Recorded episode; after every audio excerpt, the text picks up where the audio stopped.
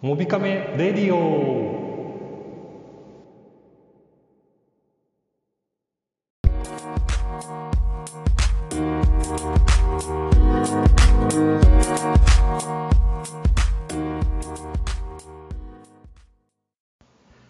この番組は使って便利で楽しいデジタルガジェットやスマートフォンの最新情報、そして360度カメラや関連グッズを紹介するメディアサイトモビカメの提供でお送りいたします。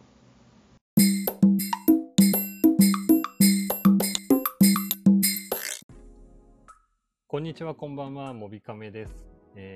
皆さん暑い日が続いておりますが、いかがお過ごしでしょうか。今回は、ファーウェイがですね、どうやら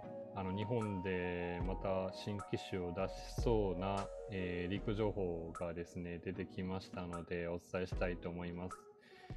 これはいつも、海外等でですね、情報を取得しているケースではなくて、日本国内の方でちらっとだけ、出てしまったと言ったらあれなんですけども、私もちょっとタイミング見て、すぐスクショを撮ってしまったんですけれども、ある企業様の、ツイッターの中の人がこそっとつぶやいてしまったっていう多分ことだと思うんですけれども、ファーウェイの方でですね、かなりハイスペックな端末になると思います。大画面でですね、になりますので、まだ海外でも発表はされてない端末だったので、それをもうやっぱり日本国内で、出すっていうことが決まりつつ、ほぼほぼ多分決まりだと思うんですけれども、出るとしたら多分、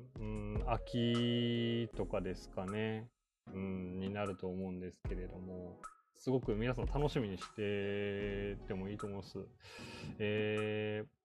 ただそれを出すことによってファーウェイのラインナップはどうなるんだろうっていう風なちょっと重いことがありまして、ファー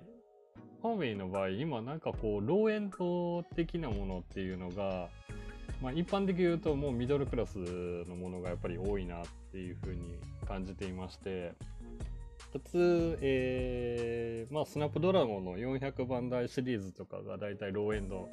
かなというところと、あと600番台で、最近出た700番台っていうのが、ミドルからミドルハイっていうところですね。で、800番台が、フラグシップとかっていうことでハイエンドクラスっていう形になると思うんですけど、ファーウェイもキリンというもので、型番によってですね、違ってくると思うんですけど、900番台だったかな。それがハイエンドクラスだったりとかっていうのもあるんですけれども、今回出る端末のスペックを見ると、どちらかというとやっぱりハイエンドなんですよね。で、ハイエンドなんですけども、ただライカのレンズとかっていうものは、搭載されないような感じになっていまして、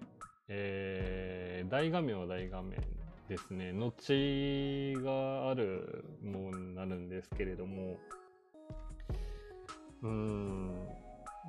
ラインナップ上どれを選べばいいのかっていうところ、多分値段的にも、7,8 万は7,8 万までかな、多分6,7 万近いのではないかなというふうに思ってます。今でいう P20 に近い値段になっちゃうのかな。ただそれよりもう少し低くなるような気もするんですよね。ライカもついてないので、そこら辺をちょっと楽しみにしつつということなんですけども、また詳細に関しては、モビカメの方でですね、記事を書かせていただこうと思っております。ちょっとAmazon プライムデー等の関係があったので、なかなかそっちの情報記事が今書けてない状況ですので、また落ち着いたら、順番に記事を書いていこうと思いますのでよろしくお願いします。今回は以上です。モビカメレディオは、Apple、Google、Spotify こちらのポッドキャストでも配信しておりますので、よかったら、お聞きください。では、また次の番組でお会いしましょう。皆さんさようなら。